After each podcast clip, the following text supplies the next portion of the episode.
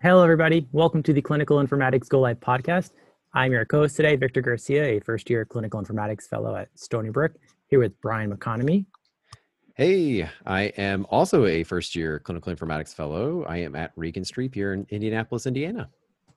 And today we have a conversation led by Brian on health information exchanges and how the Indiana HIE played a role during the COVID response for Indiana's State Department of Health. First, though, we'd like to give our co participants, Doctors Jessica Ruff and Eugene Lucas, a chance to introduce themselves. Hi, everybody. My name is Jessica Ruff, and I am also a first year fellow at uh, Metro Health in Cleveland, Ohio. Uh, my name is Eugene Lucas. I'm a uh, first year clinical informatics fellow at New York Presbyterian uh, Columbia University. Awesome. Welcome, guys. Thank you so much for joining us. Uh, so, Jessica, how has COVID been out in Metro Health for you guys? Uh, so I would say that you know, as a as a state, we um, really had some great leadership um, with um, Governor DeWine and our I forget what she is. I think she's the director of health, um, and they really you know followed the science and got things shut down pretty early. And so we didn't even come close to using any of our surges, any of our surge plans, um, or anything like that. And people really stayed home and um, they did a good job flattening the curve. So not nearly as bad as we expected. So it's been good. Did you guys have to do any type of um, restructuring of the hospital with wards and extra staffing? So we did change a little bit of that. Um, a lot of our teams went to like a week on, a week off, um, and they sort of stayed away from each other so that if one team was sick, then you know the other team didn't get sick. Um, and we did have um, alternative plans for uh, all faculty members um, and residents. So there was a, there was a plan, but we didn't have to use any of that. Um, oh wow, that's fantastic. We, well, we, we we used we made it. We had a COVID unit and we had a COVID rehab unit, but we didn't use any of our like there were no, you know, urologists working in our ER or anything like that. So, Gene, how does that compare to how you guys were doing in Columbia? Uh, so yeah, we um, I'm not sure the exact dates of when we started. Uh, like schools closed, I think, in kind of mid middle of March, and that was right around the same time that our clinic. Uh, so I, am in. I work as an internist in one of our outpatient clinics. So uh, we closed down all of the sites around mid March, and then converted everything to just uh, telemedicine visits. Um, and then with regard to like the hospital census, I think we expanded it by uh, almost a full like 100% in some cases. I think the ICU beds, we went from like 200 to 400. Um, and, I, and for the inpatient census, I think we went from 600 to about a thousand. Um, so like most of the ORs were converted into ICU rooms. Um, we were using some of the uh, more public spaces that were converted into hospitals. Um, and with regard to staffing, there were shortages really uh, like across the board.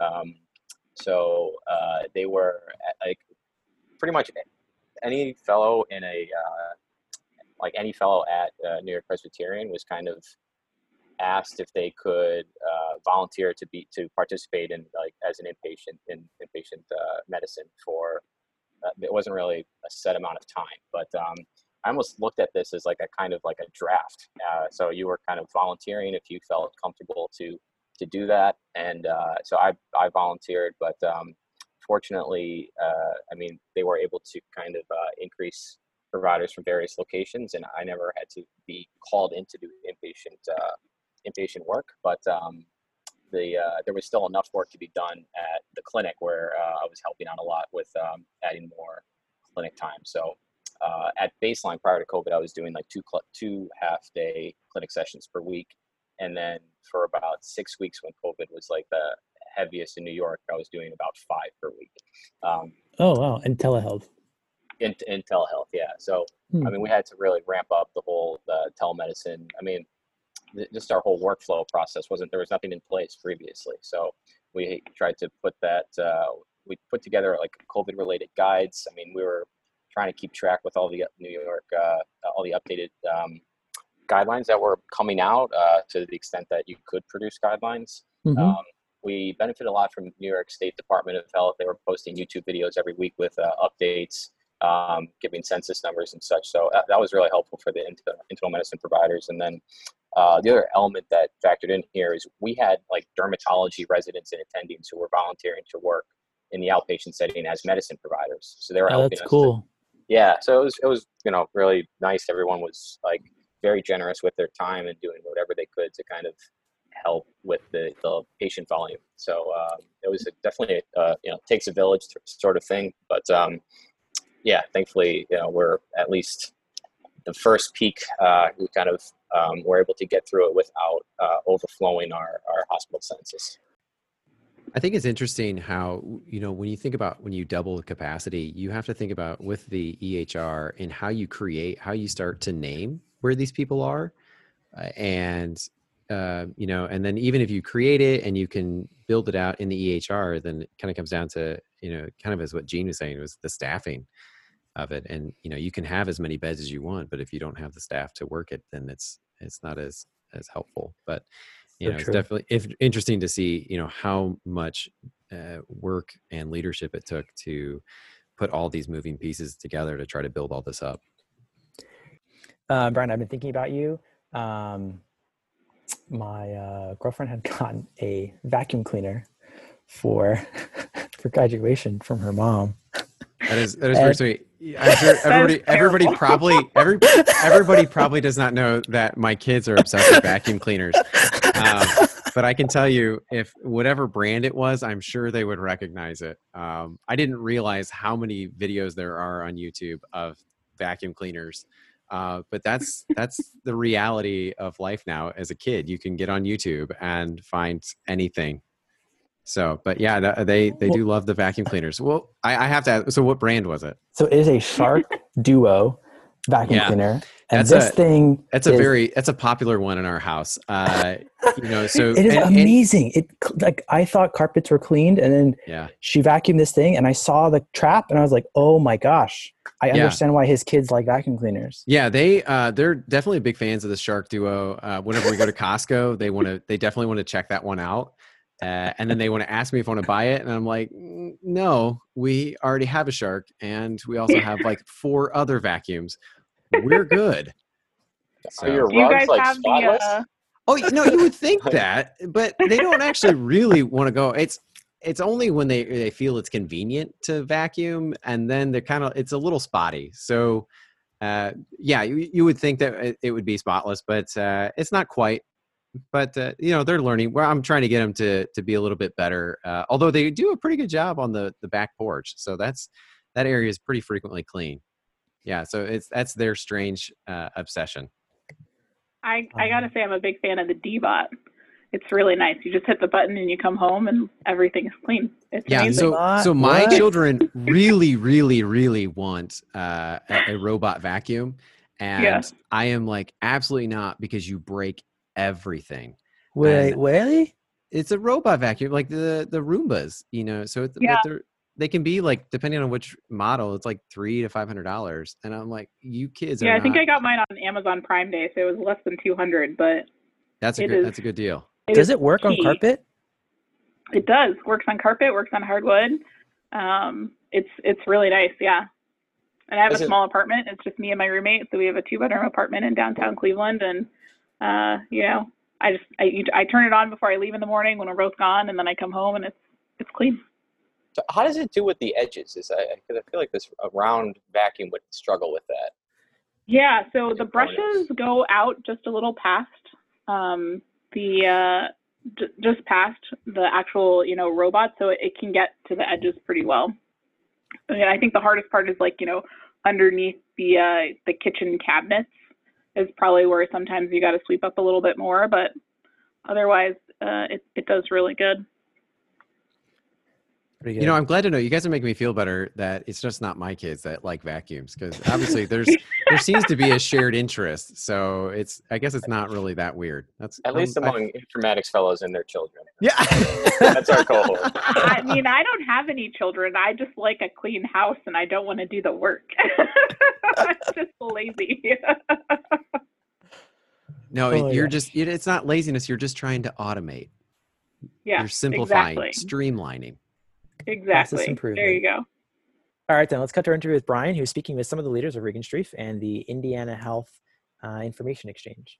Welcome to this podcast where we are going to be discussing uh, COVID 19 and Health Information Exchange's response to the COVID 19 crisis here, specifically in Indiana. My name is Brian McConomy. I'm a first year clinical informatics fellow at Regan Regenstrief Institute. My background is in internal medicine, and I'm really excited to have Brian Dixon, who is one of our uh, research scientists at Regenstrief Institute. He's the director of public health informatics here at Regenstrief Institute. He's also an associate professor at the Richard M. Fairbanks School of Public Health. From Indiana Health Information Exchange, I also have Becky Learn, who started out as a registered nurse. She has worked at IHIE since 2005, and she is currently the vice president of client experience. She has been very influential in the coordination of resources and helping with the COVID 19 response. And also from Indiana Health Information Exchange, which we also call IHI, is Drew Richardson, and he has worked there since 2014, and he currently holds the role of Vice President for Business Development.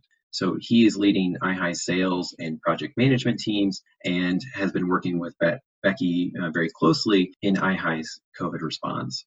So, in getting the timeline, I wanted to start off and kind of just talk. You know, here in Indiana, you know, our governor declared a public health emergency on March 6th, and that's when we had our first case. Obviously, it was a little different around the country. You know, the first case found in Washington was January 21st, and they had their first death late in February. Uh, New York had their first case on March 1st, and then by toward the end of March, Indiana already saw that they had over a thousand cases. New York had over 52,000 cases, and, and Washington was around 5,000 cases. And now, around the time here, uh, as when we're recording this podcast here in April, Indiana is at about 12,000 cases, along with Washington. New York is at 253,000 cases, and even worldwide, there's about 2.5 million cases. So I think that sets the stage nicely for our discussion here. And I think I wanted to start off and, and talk with Becky and Drew, talking about IHIE. And when did you guys start your response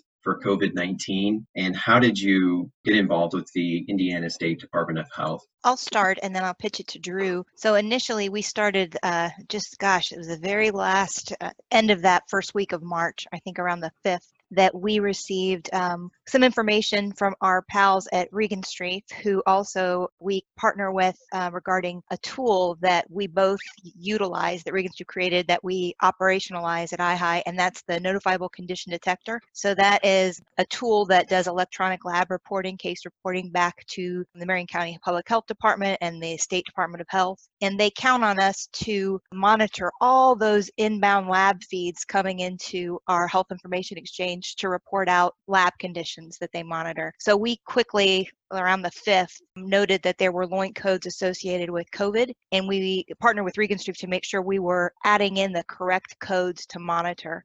So that was one of the very first things we did was let's get ahead of this. We know that the hospitals are going to start to do testing. We know others are going to start to do testing. So even before they do, let's make sure that we're set up to report those on correctly and that was the very first thing we did but quickly our kind of our relationship with ISDH kind of changed because we do a lot with ISDH but as far as a big recipient of a lot of our data for public health surveillance we took a turn and that's where I'll turn it over to Drew they came to us with some requests for data Thanks, Becky. One of the, the biggest changes for us was to be able to provide uh, event notifications or ADT alerts as well as provide additional clinical information, which we call our clinical value report. And so there was a, a defined population that looked at both COVID and ILI or influenza like illness from a defined population.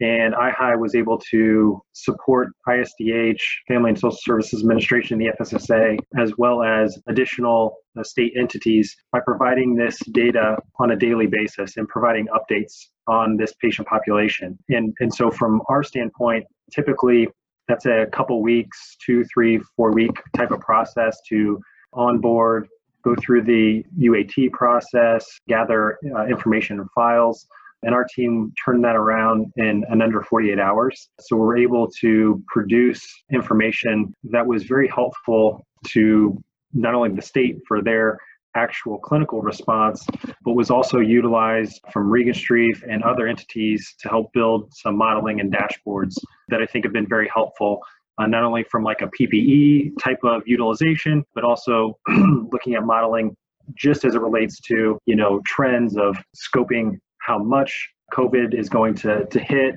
the the number of hospitalizations, utilization, deaths. They looked at a whole bunch of different factors. It sounds like so you are were already starting out with having some kind of basic, you know, or no, I wouldn't even say basic, but definitely had a lot of infrastructure already. Was it how much more did you guys have to build on to be able to start really pulling in even more information?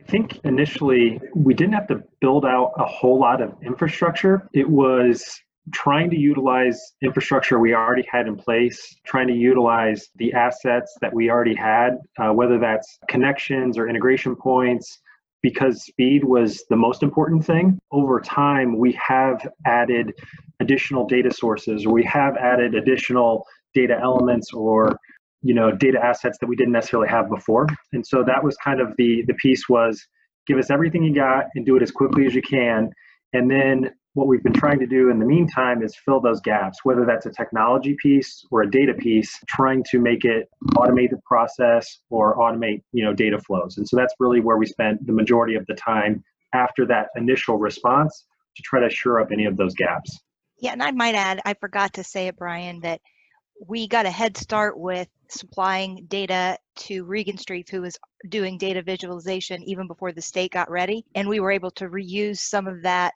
like what how are they defining the population that we were reporting on? We were able to get there just a little bit faster, I think, when the state was ready to set up their their visualizations. You know, that's really interesting. You know, so you've already had a lot of this kind of put together and I, I, know that you've had a lot of a lot of hospitals already giving you data. Now, did you have to reach out to others that were not already giving you data? Was that was that a large barrier? Well, I'll start and then I'll let Drew chime in because he he was involved in more the outreach. I was more on the side of once they agreed, let's get this data flowing and uh, operationalize it. But um, we certainly have had uh, gaps in the state of Indiana where we don't have hospitals contributing to HIE. We also had another unique scenario where uh, we decided in January, we made it official that the only other HIE that exists in Indiana, we were going to um, consolidate. So the HIE up in South Bend, Indiana, MIN and IHI had agreed that over the course of this year into early 2021, we were going to consolidate all the hospitals sending in data into one HIE, but we're not there yet.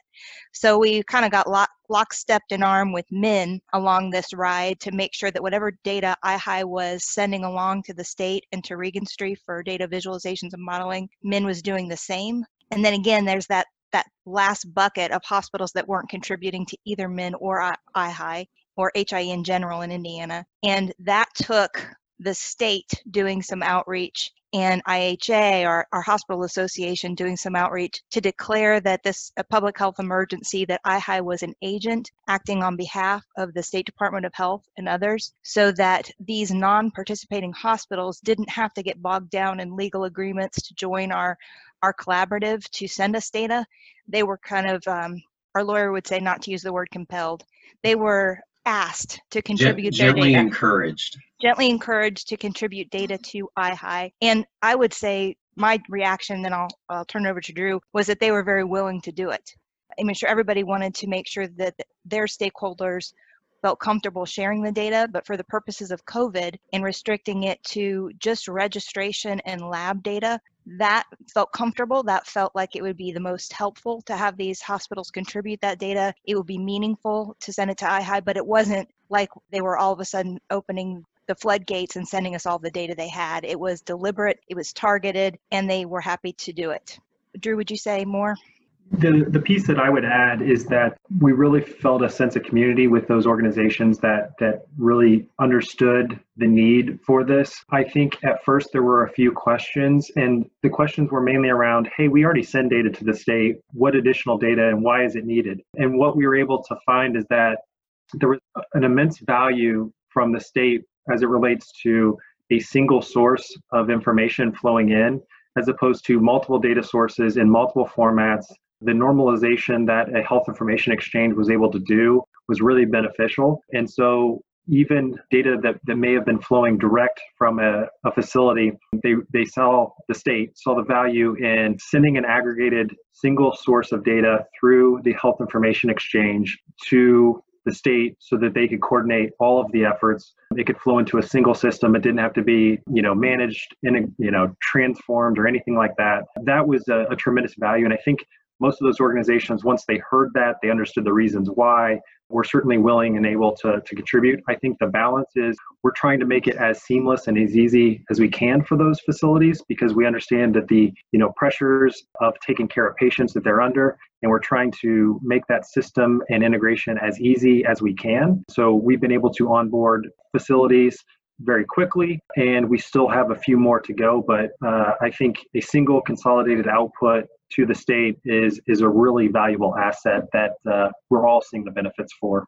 Now, with you guys recently combining with the other health information exchange in Indiana, I mean, I know that process had started earlier in January. Was there a certain amount of duplication that you had to try to avoid, or had a lot of those things kind of been put in place and this was just really good timing that you guys joined earlier um, than having to try to do it in the middle of covid. I'd say in some ways it was good timing in some ways it could have been better timing because uh, we were already combined as uh, one organization. So we were used to meeting with each other we had connectivity we're on the same network you know getting together to have conversations and share information was easy but the bad timing part of it was we haven't combined any of those interfaces yet we just mm-hmm. uh, are laying the structure to do that. So staying in, in communication and in sync, they are they are definitely their team in South Bend is sending over the same data that our team in Indianapolis is sending onto the state. So we're not duplicating, but we are uh, trying to make sure that what we're sending matches what they're sending, and that's been our trick. I think I, I would have I would have loved for this to be 18 months down the road, and I think we would have been uh, you know much more prepared and it would have been a little bit easier. I think the the the thing that you can take out of it is our teams reacted so well and so quickly, and we're able to adapt and be flexible that it gives us great confidence that we can do some some really amazing things in the future. So as far as are you getting data talking about ventilator data, that kind of stuff, is that stuff coming through to you or are you mostly kind of just doing ADT, you know, the admission, discharge, transfer feeds as well, registration and lab data? We're mostly doing that. Now, Drew uh, can speak a little bit to these uh, person under investigation forms that we're sending data along as well. But we're not the only resource that the state's using to collect data. They've already got through IHA, um, they've got a tool called EM Resources where they've got, they're asking the hospitals to directly enter data that they're then using to monitor and track things like ventilator usage and capacity and things like that. And that's not typically the data that comes from our HIE. But I don't know, Drew, is there anything else you want to say about PUI forms? Yes, we've been able to support the different agencies as relates to the person under investigation forms and supplying not only looking at the, the clinical data as it relates to just the ADT and the, the clinical value report, but supporting them with chronic conditions and trying to supply a lot of those kind of questions that are a little bit more difficult to answer as it relates to that person under investigation form. I think the the thing that we've looked at is utilizing the entire asset that is the Indiana Network for Patient Care, the, the INPC database, and saying what what problem are you trying to solve? What data do we have, and can we can we solve that? Um, you know, we've looked at long-term care and trying to match patient records at long-term care facilities and see if those addresses match up to a patient to a facility. You know that that we've seen within the state, and so we're able to try to utilize the assets that we have to try to solve some of these problems. It may be you know long-term care care problem, maybe a ventilator problem. I think our our desire is just to say, hey, anything that we've got that we can can assist on, tell us the problem, and, and we'll try to come up with a solution. And I think the the collaboration, uh, both with the state agencies, with Registry, that's the part that's been so great. Is that we're all just kind of rolling up our sleeves and trying to figure out what the problem is, and and here's our ability to assist wherever we can and just to add to that, Brian, we get, are getting requests not just from the State Department of Health and FSSA, but we're getting it from our um, Marion County Health Department um, in local and central Indiana. We're getting uh, requests from hospitals directly to supply them with data to pre-fill forms out that they're being requested to do that are it's time consuming. And then our EMS partners are asking us for some access and data output. So it kind of just depends who you're talking to and what their problem is, to Drew's point. Now, what do you guys think is kind of your future now, you know, after COVID? I mean, do you think that this COVID crisis is going to change IHIE's business? Is it going to expand their, you know, their reach? Or what are you guys hoping uh, that may come out for the future? I'll kind of start off, and and uh, the the thing that I've taken away from this is that there have been a lot of different organizations that may not have participated with the health information exchange in the past. I think see the value um, in contributing data so that others can see it, but also receiving the data. We've had a lot of non traditional health information exchange customers that have said, hey, we need the data now. We need to uh, be able to support our specific use cases, um, whether that's, you know, dentists or other organiz- non you know non-traditional provider that we would sense kind of have come out and said hey we need some access to that data I would also say that it has really furthered our relationship with the state as it, you know, relates to supporting their uh, ongoing efforts, not just the State Department of Health, but almost every agency, you know, we're trying to interact with in some way, shape, or form and, and trying to be helpful. And so I think it's banded us all together to say, hey, we've got a big problem. We understand there's a need. And everybody doing everything within their power to try to pitch in, I think has really brought this camaraderie amongst the healthcare sector, the data sector, to try to just pitch in and help. And I think it will further, not that we didn't have a great relationship before, but I think it's only going to get better going uh, going forward. I think that this is a an event that really shows people the how worthwhile it is to have some more open data, some access to data elsewhere. Yeah, I, I agree. I, I do think too that this is really going to help um, health information exchange in general. Uh, I would so, just, in, in, sorry, just one other thing, and, and certainly Becky and, and Brian can can pitch in here, but I, I think that the framework that was set up here and the infrastructure that we had were, was such a advantageous for our state to be able to be able to hit the ground running that it really further validates all of the work that we have been doing up to this point. And i think a lot of the you know state agencies and and other people within the uh, kind of the healthcare sector now get to see the value. If they questioned it before i don't know that there's a whole lot of questioning afterwards Brian, you know, for you, you know, with the Fairbanks School of Public Health and Regenstrief, you know, how have they, how have you guys been using IHI's data, you know, to really further what you you've been wanting to do with public health informatics? Yeah, we've been uh, leveraging the infrastructure available from IHIE in two different ways. So the first way that we've really leveraged the infrastructure is to both validate and refine the modeling work that we've been doing. So really important in, in epidemics like uh, COVID-19 is to really both kind of understand the problem um, with you know, resource utilization inside the healthcare system. So uh, available ICU beds, available ventilators, both understanding that problem and then sort of forecasting where we're going, right? Everyone has been looking at graphs, I'm sure, of curves uh, over the last several weeks, and we will be uh, continuing to look at those uh, kinds of charts for the next probably six months as we kind of chart the course forward with COVID 19. And so at the School of Public Health, we've been using epidemiologic uh, modeling methods to forecast what the disease spread looks like. And then out of that population of people who are exposed to and become infected from COVID 19, looking at how many of them would be in hospitals and how many of those people would need Uh, critical care and part of that critical care is utilization of ventilators. And so we created some models at the beginning of the outbreak towards you know that, that first and second week of march to forecast what our spread might look like and what our resource consumption inside of hospitals might look like. And then ever since then we've been looking at the data that comes out of the HIE in order to you know validate how well did the model perform we at the we've been advising the state department of health who's looking at two to three different models. That's a pretty typical course of action is for a hospital system or or or health system to look at two or three of these different models and then you know typically one is optimistic one is pessimistic and then usually your third one's right in the middle because you know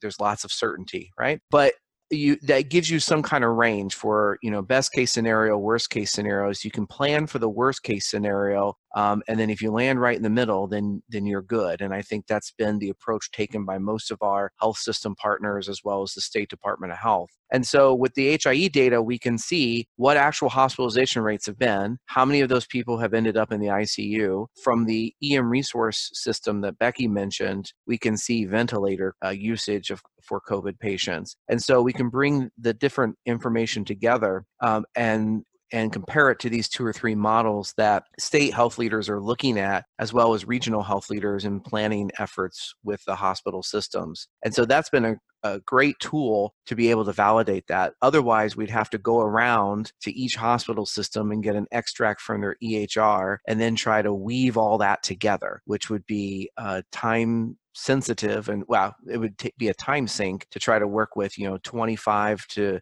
100 different excel spreadsheets on hospitalization rates uh, from the different health systems. So having the HIE gives us one place we can go to look at that information and use that to see how these models are performing. Then with additional a priori inputs for this modeling effort, we can refine the models to project what's going to happen next. We know from the observed data if rates are going up or down. Uh, we can then try to forecast for the next couple of weeks what might be happening in the community and use that, give that information to the state health commissioner and uh, county health commissioners so that they can make decisions about um, you know do they need to move forward with those plans to set up an alternative care site or will they have sort of enough resources available where that activity is not necessary so that's been very helpful that's the first set of activities we've been doing um, which is very kind of a traditional public health use of the data. The second thing that we've done with the data from the HIE is we've been able to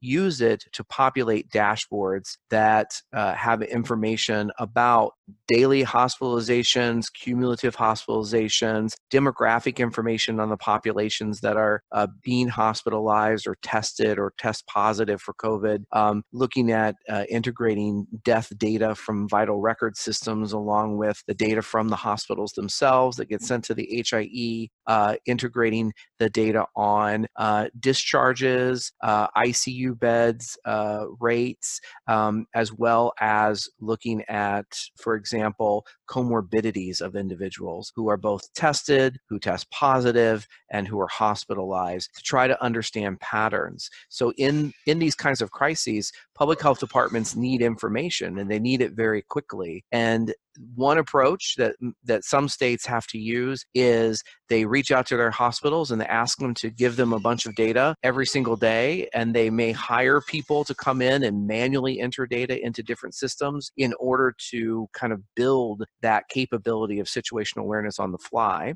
in our state, we've been able to leverage the HIE to do that information very quickly. So we could quickly stand up a dashboard at the beginning of this that gives us some insight. Over time, we've then added these additional data feeds as the HIE has been able to bring them in, and then work with their state partners to integrate and, and identify other data that they're interested in looking at, and then working with the health systems to provide that information. So you actually start out at the beginning of the epidemic with some information rather than zero information. And over time, you're able to then add to that, which gives even more clarity to what's happening. And what we've seen is that we have kind of two versions of this dashboard. One that we call that, that we might think of as sort of a, a private uh, or, or you know environment where people with special access can look at details such as ends of one uh, in some counties in the rural parts of the state um, and that allows our public health officials to have detailed information on cases. And then we have a public version of the dashboard which aggregates that information up to answer questions that the media and the public and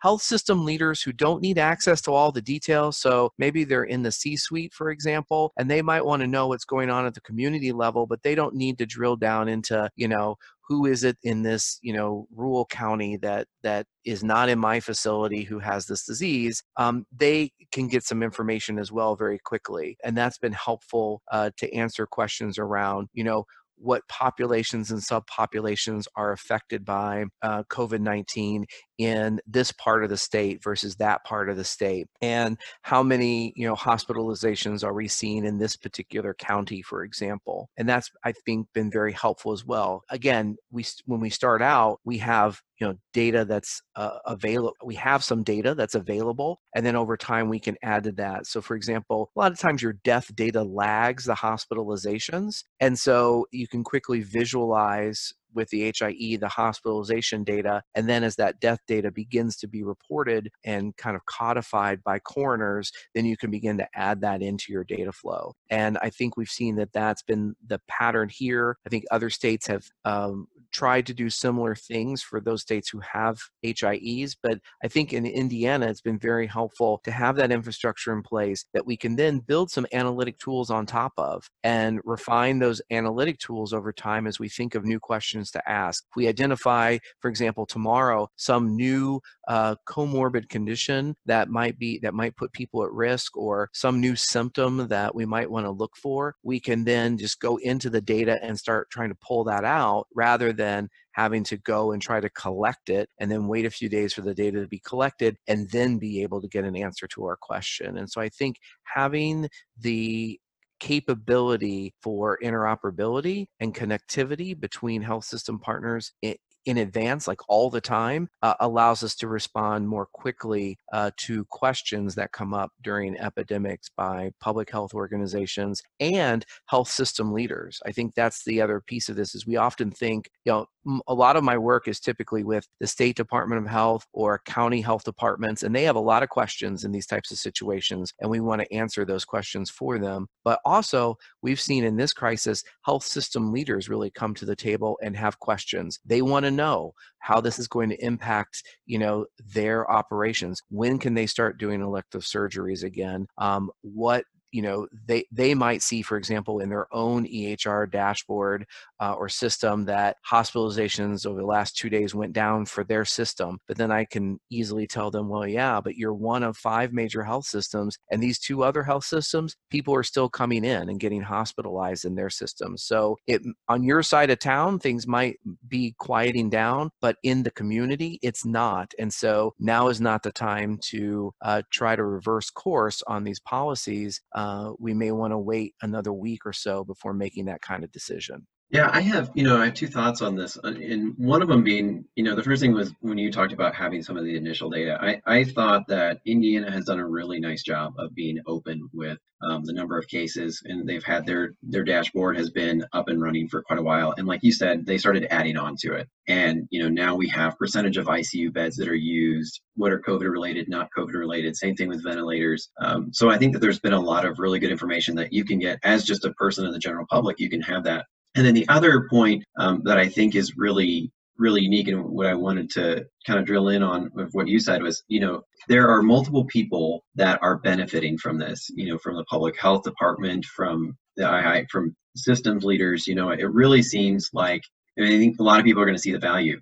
And you had mentioned, you, you know, in your example, like, hey, you know, you're one of five health organizations, your, your utilization may be going down. These other two are kind of going up you know, this kind of comes down to do you think that some of this data that you guys are collecting, analyzing, doing, is this going to potentially play a role into the state's plan as far as um, lifting restrictions, opening things up, that kind of thing? Yes, I believe that the data we are collecting will definitely play a role in the governor's decisions around policy uh, in consultation with the State Department of Health and the state health commissioner. So for example, every week I'm taking data out of the HIE and I'm using that. Eh, I, I, put that together in a digestible format for the state health commissioner, and I deliver her information about um, a day and a half or so before she turns it over to the governor. So it's an opportunity for her to get the latest information and then for her to consult with her team and then advise the governor on, on next steps. And so, obviously, in these kinds of situations, you're looking at a number of different indicators. There's the impact on the healthcare system. There's, of course, you know, new case, new cases and and, and tests coming in, um, as well as uh, you know any type of you know uh, symptom data that we may be able to collect. So, using multiple indicators, some that come from the HIE, some that come from other systems, are are really what they're using to triangulate to make decisions. But the HIE data is a big part of that decision making because there is clearly a concern um, from the beginning of this crisis that our healthcare system would be overwhelmed, and we no one wants to see that happen because uh, for many obvious reasons patient safety, healthcare worker safety, you know uh, we certainly don't want to have to be rationing care. No one wants to make those kinds of decisions. And so the data from the hie i think play a very valuable role in the decisions that are being made and will continue to play that role for some time. Do you think as far as you know we, we kind of talk about well public health informatics is getting a big spotlight shown on it because of this crisis I think we we found, you know, from a nationwide standpoint, we probably don't have the infrastructure that's needed. I mean, do you think that we can take, you know, what we're learning here, doing this, applying it forward, building out a more public health informatics infrastructure, and really advancing ourselves? Yes, I believe that um, eh, that this crisis presents an opportunity both to um, educate ourselves educate everyone on the value of public health and then two talk about the need for investment in our public health infrastructure. So, historically, the pattern has been in the United States that we underinvest in public health, and then a crisis comes along and we put together some kind of you know stimulus package or economic sort of relief package for public health so that they can hire people to do contact tracing and and you know get ventilators out to hospitals and do kind of the emergency stuff that we need to do. And then when the crisis sub- subsides we go right back to underinvesting in public health. And so i think this is an opportunity for us to instead say let's not repeat that let's look at the fact that you know leading up to this crisis we had several years of essentially budget cuts to cdc to state and local health departments to the infra, the IT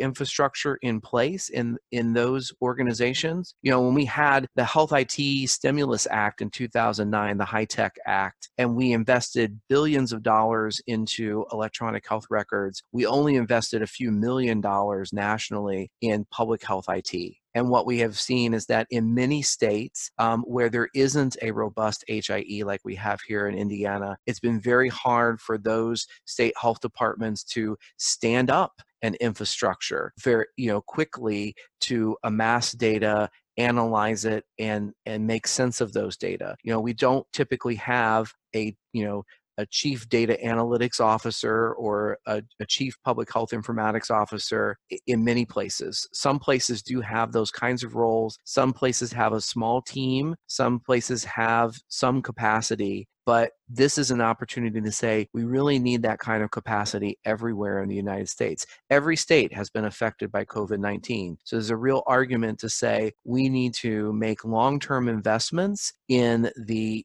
information infrastructure for public health in this country um, to you know get it at least on the same page as healthcare so that the two arms of our healthcare system can work together to respond to these kinds of crises in the future as well as support everyday you know addressing needs of chronic disease and other infectious diseases. So becky what did you notice were some of the biggest obstacles at least going forward you know from scaling this up and do you think that you know if we have an increase in public health informatics funding and awareness in that i mean where do you see potentially even obstacles going farther to to build out your statewide hie or to to make a statewide hie well, I think it's tricky. Um, we've we've come so far in Indiana, but I, I really think having the state government um, sponsor or be a cheerleader for statewide HIE is probably essential. I mean, I, I think you will potentially always have holdouts, even if you've got a one HIE in your state that's very robust. If you um, don't have the support of the state government, I'm not sure that you're going to get all the hospitals to participate and contribute data to your HIE. And I don't think we're quite there yet with we've had great participation from all the hospitals in the state, but I'm not sure that we're there yet. And like echoing what Drew was saying, when we have just a little bit of hindsight, I'm hoping that the value of what we've been able to accomplish will get us there. But if not, um, you know, that close relationship we're building with our state government could help us get there. So yeah, I don't know if that answered your question entirely, Brian, but I think the obstacles we are potentially going to face is after this is all over, some of that data flowing to our HIE um, when COVID's done, whenever that is, that's when some of those data feeds stop, or do they? You know, that's the decision point that you make. Do you turn those ADT and lab feeds off flowing to IHIE, or do you actually add other feeds so that we can do more with uh, statewide collection of data. And I think, like to, to Drew's point, I mean, you don't want to do connectivity with all of those hospitals uh, when you're trying to quickly analyze data and, like Brian said, answer questions. But in addition, the data flowing into us is normalized. It's useful. So um, it's stored, you know, securely, but it's also by our, our cl- clinical mapping team, it's normalized so that it can be used as a as one source of data for the state. So, I, and that doesn't happen overnight. Like Drew said, we've been working like it can happen overnight. You know, we've been taking implementations that normally would take a month and trying to turn them around in a few days or maybe even a week. But that involves a lot of people doing a lot of work to make the data useful. So that's always an obstacle is, is just timing and um, willingness to share, I guess. Well, as a resident of Indiana, I do thank you for all that work that you've been doing. And, and I know that all of us have really benefited from being able to have that normalized data. There's a lot of people at IHIE working very hard, but we know we're sympathetic to also trying to help our hospitals out. Uh, something that gives me joy is that the calls we've been having with some of our hospital partners are that we've been able to provide this data so that no one's bothering them. so they've got other stuff to do. So, and I think they're very appreciative of that and the IHIE team as well. And we're just happy to have a way to contribute because uh, the people we normally interact with on a daily basis are our hospital partners and those that send us data. And we are very aware of what they're doing to help the residents of the state. So supporting them like this is great. So one final thought I wanted from uh, you guys, and, and before we wrap this up, was you know how do we continue this momentum? Obviously, like you said, you know at some point the pandemic is going to fade down. Our memory somewhat fades of this. Do you guys have any thoughts in your mind of how do we maintain this uh, momentum for public health informatics and HIEs?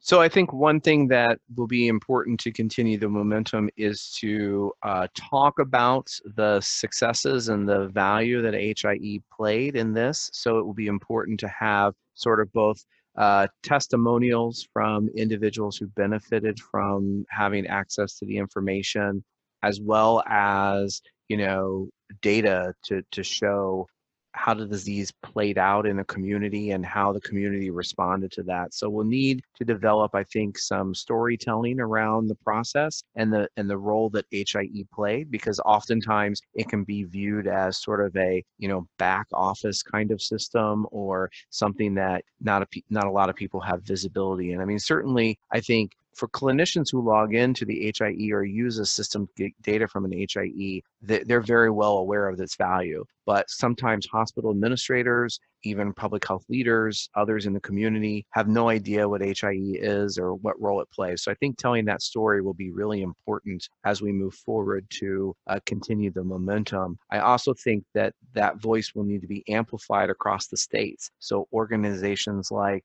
uh, the Strategic Health Information Exchange Collaborative, will need to tell those stories as well uh, at a national level and and and get that in the ears of people who can make policy decisions about funding and directives and interoperability policy for the country. Becky and, and Drew, I mean, any final thoughts from you guys?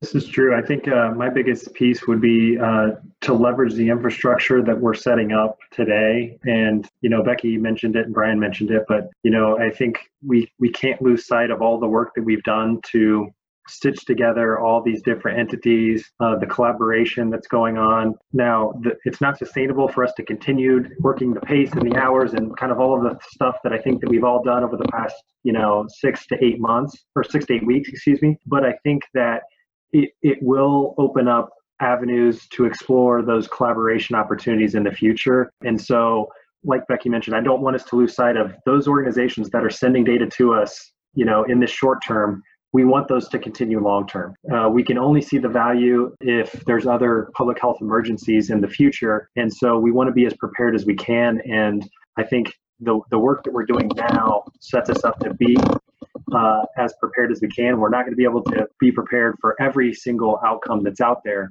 But I think that we're doing as much as we can to set up the infrastructure to be able to support whatever may come next.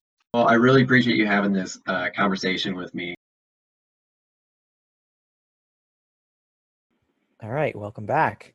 Um, so Brian, thanks for such a great talk. Uh, really liked hearing about it. Kind of was interesting to hear about a, a, different HIE model and structure as compared to what we have here in New York. Um, and I'd be curious to know and hear what you guys have had in terms of interactions with the HIE at your own institution, um, or even with like how the public health department interacts with the HIE um, where you guys are at. So I'm, uh, yeah, I mean, I'm also speaking from the New York perspective, where we're like the opt-in approach, and um, I mean, our we have Healthix as a, as an HIE. Um, we previously, I think, had a had a stronger connection with Healthix. Uh, we did just do um, an Epic implementation, so our previous system with Allscripts was a little bit more uh, built up, and now we're working on um, kind of restructuring our our um, connection with Healthix going forward. But uh, yeah, it definitely seems like you know it, it lends itself to um, keeping up with things in such a more real time basis, especially for COVID related issues. Um, I uh, and it kind of reminds me of what the U.S. has as our structure versus other countries that have a um, a single uh, healthcare system. Um, where they can pull from data for you know like countries like Sweden. I think I don't know if it's Sweden or a different country that has their cancer database, and they can pull back from like 30 or 40 years, and it just makes it so much easier to do research when ours is kind of sequestered into different silos. And the same is true for COVID now. Jessica, do they have uh, opt in or opt out for the HIE um, where you're at? Um, so our HIE is um, opt out um, and um, it's uh, looks like it, it started in about 2001, so it's been around, um, uh, I guess, almost 10 years now. Um, and we do it through a program called CliniSync. Um, and so all of the hospitals, um, not all of them, but most of them, 148 hospitals in Ohio, are providing information um, and it covers uh, our 11 point, our 11 and a half million citizens, which is about 92% of the state. So most of the people um, in our state are covered in our health information exchange.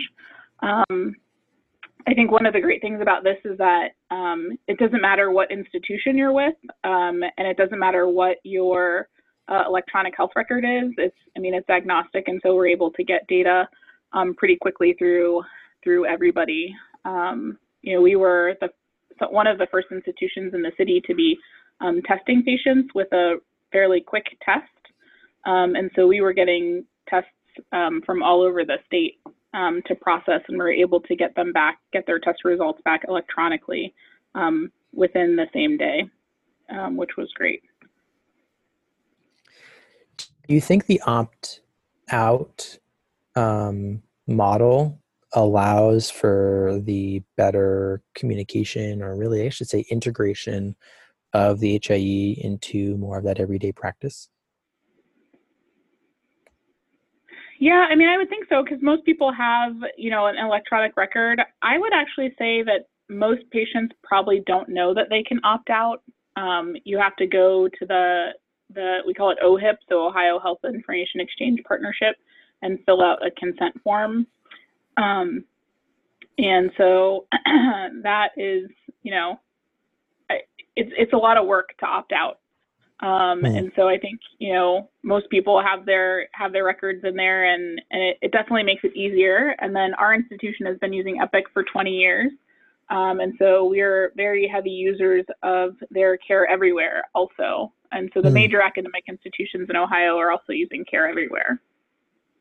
And do you guys have um, like a lot of information accessible through care everywhere. I've heard it can be variable depending on like states and what institutions what information they give onto it or share rather. Yeah sure. So um in so i think we have a lot of information available. Essentially everything um, our cmio here um, has been around uh, for about 20 years. Um, and he has always been of the mind that you know, it should be as easy as possible to share information with um, with other people. Um, and so we've always been very sharing with our information.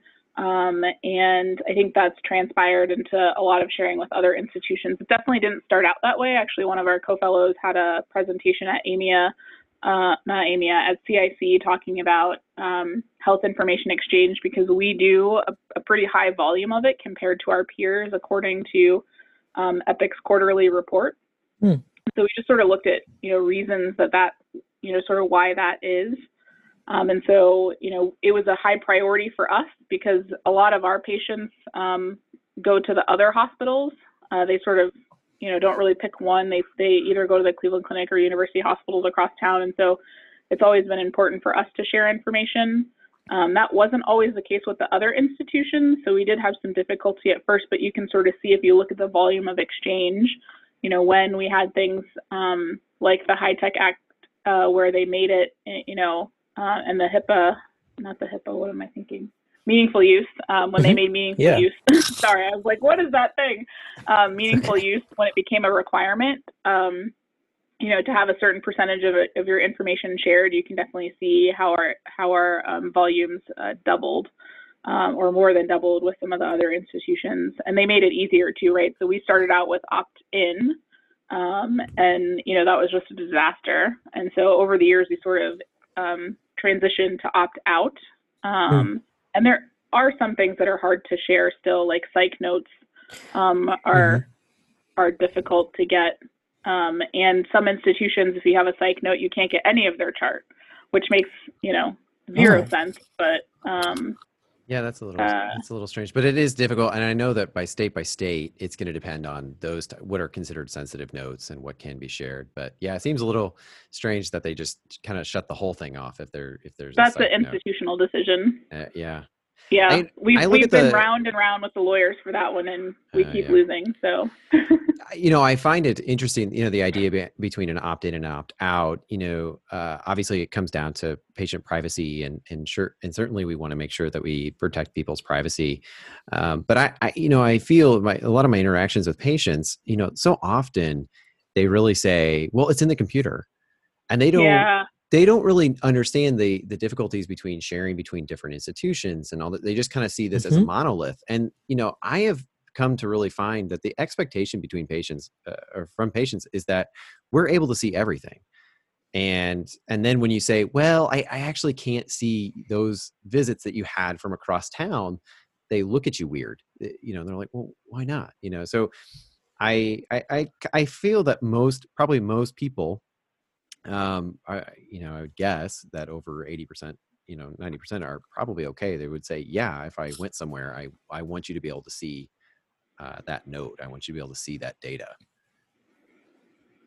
yeah, because well, I mean, it saves them time, right? Like you don't have to repeat X-rays or CT scans, or um, you Or know, if they're have trying to work out a problem. The forms and fax them to that other place or you know to Yeah. the Mhm. release of information you know those so Yeah. i yeah i agree i think it is a, a time saving and there's a certain expectation that they have that they're like oh you should be able to see this um, and i still get that now where they're surprised and and i haven't found so much that you know people are so uh, loyal to one institution uh, to where they were like, well, I, you know, because I'm seen here, I'll, I'd never go anywhere else. It's it really comes down to more convenience, and so you know, I'll be interested to see what happens in, in the coming years as uh, ONC has talked about information blocking and and you know and, and no longer allowing the information blocking, and uh, you know, I, I think just institutions seem to be very protective of their data, and I, you know, overall, I, I don't know how.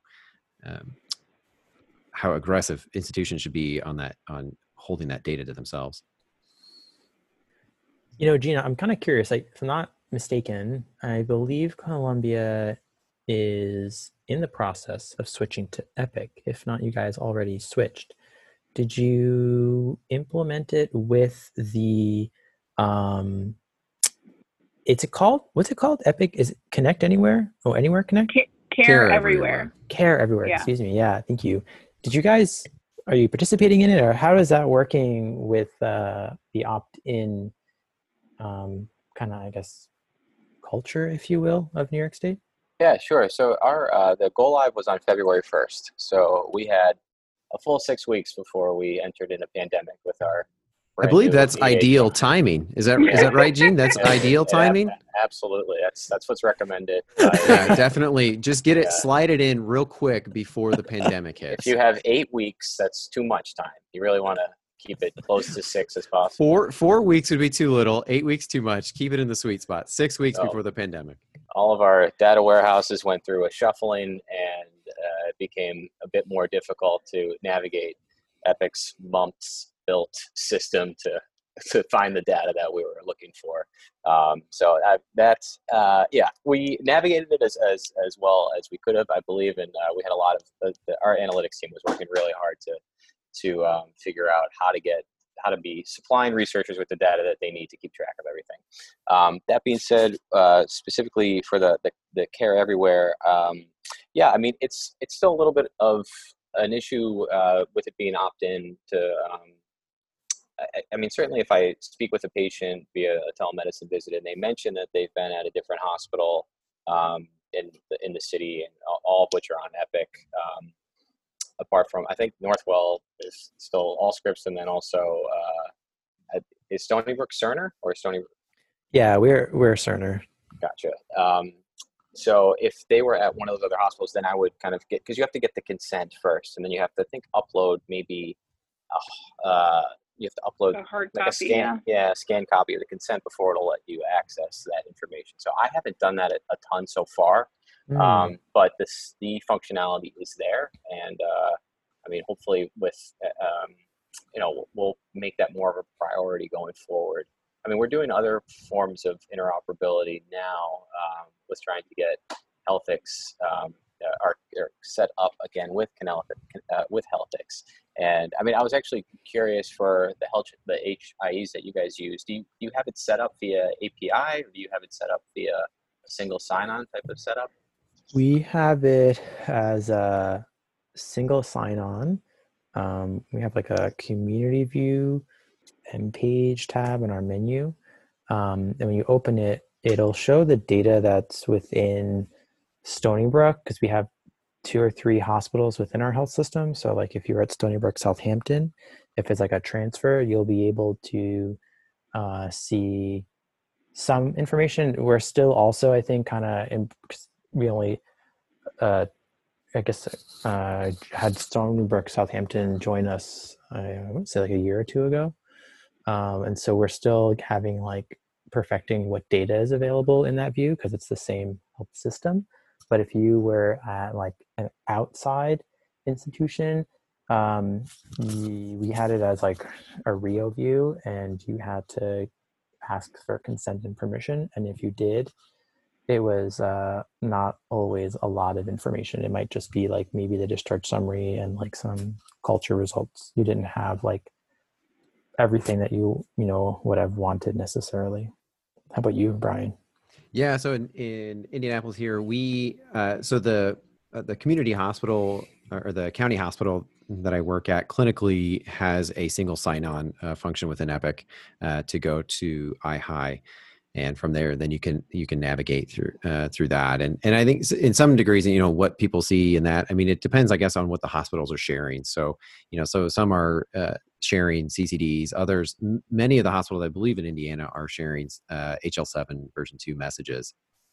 So, uh, you know, you will see some differences in, in the types of notes that you can see uh, from the institution. I know that um, the IHIE, you know, basically it's all voluntary. You know, the data remains the hospitals and they can shut off the data feeds at any time. Uh, so they're kind of the HIE is a little bit at the will of what that organization wants to send to them. So, uh, but yeah, but access is pretty easy uh, within the EHR, uh, but it does it does direct you to an outside web page. Oh, it it it does. It you go to an outside web page. Yeah, so it'll open up a and uh, another browser uh, opens up a browser window, but but it is single sign on, so it's not like I you go to it and you have to put in your credentials again. So it is linked, which is nice. And are you Epic as well? So yeah, we're in the Indianapolis area is a mixture, uh, depending on the, which health system. So the the major one of the major health systems is IU Health. Uh, they are a Cerner shop. Uh, the community hospital Eskenazi is a it uses Epic, and then there's other uh, hospitals. So there's a, another community. Uh, it's called Community Health, and they're on Epic. Uh, there's another larger health system that's on, I believe, it's still Allscripts. So it, there's a little bit of a, a, a hodgepodge of different EHRs, um, which is to me is why it's nice to be able to have the HIE uh, because in Care Everywhere, you know, I'm not able to easily see all of the information from IU Health uh, or or the other sites. So I, I, rely on it pretty frequently to see, you know, which ERs my patients have been going to, um, or you know, if they've gotten specialty care. um, at another system. So if you guys, you know, from your experiences, your own institutions and learning about how things can be done elsewhere, if you were to design maybe your own kind of HIE system to connect outside institutions, what do you guys think would be the way you'd like to see it done? I'll let Jessica go first. Oh, geez. Um, I mean, I think we've we've sort of already said that you know um, opt opt out is is important. Um, you know, I think uh, one of the other things that we um, do here in Cleveland is we work closely with the Cuyahoga County. So, you know, um, a lot of most things are actually coordinated here at the county level and not the state level. Um, and so there are a number of people in our county health department who have access to our records, like have a, have an Epic login, um, and you know they're able to use that for data about 50, we think about 50% coverage of patients in the county. Um, so I think making sure that public health officials have, you know, access uh, to the record is important as well, um, and sort of sort of tying that in. Uh, I don't know. I think some agreement on, on what goes in. You know, two of our hospitals are are on Epic. Another one is on uh, Allscripts, I think, and it's it is really difficult. Our our HIE information actually comes in through our through CliniSync through uh, Care Care Everywhere, um, and so we don't get all of the information. Um, it's it's not always mapped. So sometimes you have to actually go into CliniSync outside of Epic. Otherwise, it just comes in automatically, which is really nice. Um, so I think you know everybody getting on the same page, I think would probably be the other big things things that are important. Yeah, definitely. Yeah. I can definitely see how those standards definitely go a long way. Yeah, I would say I would kind of agree with Jessica. You know, as I look at this and I think about the HIE, you know, I really see the HIE as a way of unifying data um, and you know helping to to bring in from disparate systems, bringing it together, but then you know, and helping to really bridge that divide we have right now uh, that I think COVID really brought up, which was, you know, we have the health systems and we have the public health departments. And I'm not sure why we've done the, this, you know, why we've let it go this long and in this way. And we haven't really allowed the two things to talk. Um, but really, you know, it's important, uh, you know, community health and the health systems. I mean, these are all in, uh, in, integrated and intertwined. Um, and so then to silo that data really I think um, really hurts us in the end. And and so hopefully, you know, we'll see uh, more funding put that way and and allowing public health to have better access uh, to that data. Uh, that's that's my hope. I think too, not just public health, but one of the initiatives that we have from this, as you know, sort of as the county hospital, we have a lot of patients who um, have financial needs, um, and so we've really ramped up our social determinants of health screening. And we noticed, you know, food need like food insecurity has been a big issue during COVID for some of our patients, and so um, we actually are um, in the process of working with local um, community services to get them access to Epic so that we can do um, closed loop referrals to places like um, you know the Department of Housing, um, our food bank, and some uh, some of the other community services as well. So not just you know actual healthcare, but the other things that can contribute to health as well. That's so great. Definitely those outside components. Um, when I say outside, like outside of the hospital and the doctor's office, absolutely have a huge impact on a patient's overall health and the health of the community. So that's actually a really great use um, of that information exchange. Uh, but I know we're kind of getting short on time, and before we go, I'd like to ask to see if you guys have any pro tips for our listeners today. Um, I know one thing that I kind of learned kind of accidentally the past few months was that I don't know if you're doing you know PowerPoint presentations, um, which you know you may do just to kind of show your department kind of a project or an idea, but you can embed hyperlinks within your PowerPoint that can jump to other slides in your PowerPoint or can open files. Uh, and I thought that that was like the most brilliant idea ever because you can kind of streamline your slides and be able to jump back and forth within the PowerPoint presentation. Um, and it kind of adds some flavor to uh, to your talk. That's a nice one. I'll go next real quick. Uh, my my pro tip that I found through all this is with especially with workflows. I've enjoyed using Lucidchart, uh, which I know there's a paid version and free version, but for the most part, uh, you know, in uh, what I've always noticed in PowerPoint, it was it could be really cumbersome to draw uh, nice workflow diagrams, all that. And so I found in Lucidchart, I know there's there's some other pieces of software that do it, but I just found that was the fastest way to make different visualizations and uh, and then of course you can download that in, into a different file and then like put it in the PowerPoint or do something like that. But um, I always know that those visualizations people really liked and were always interested in how I made it. And so yeah, so Lucidchart has been really helpful for me. Totally agree. I could add one. Uh, well, I have like two short ones I could add. Um, the one more is the merrier. Sure.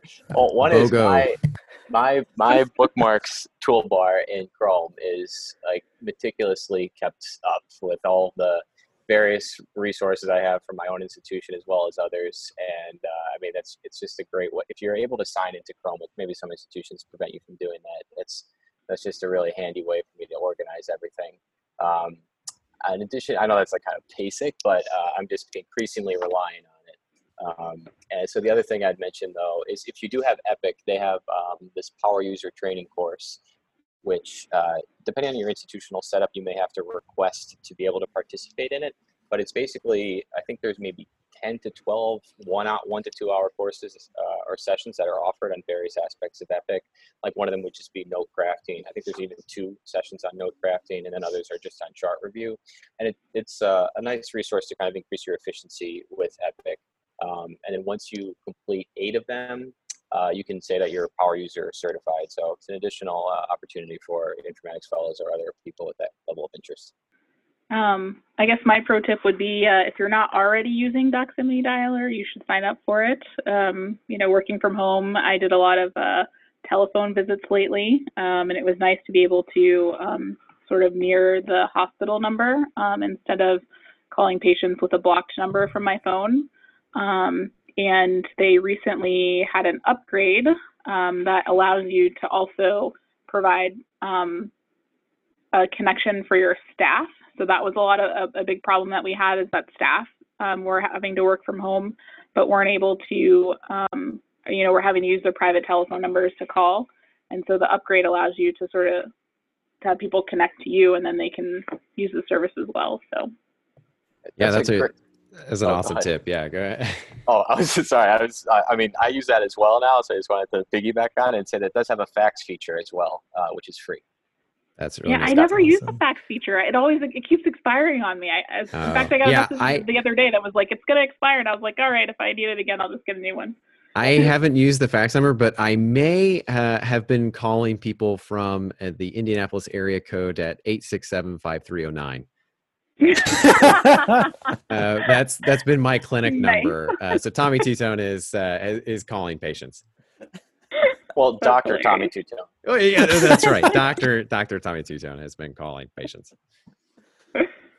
Oh man! Well, thank you so much, guys, for joining us today um, and having this talk. Um, it's been great hearing from you all, um, learning a little bit of how HIEs work at all of our institutions. Um, thank you again. I hope you guys stay safe, and we look forward to hearing from everyone next time.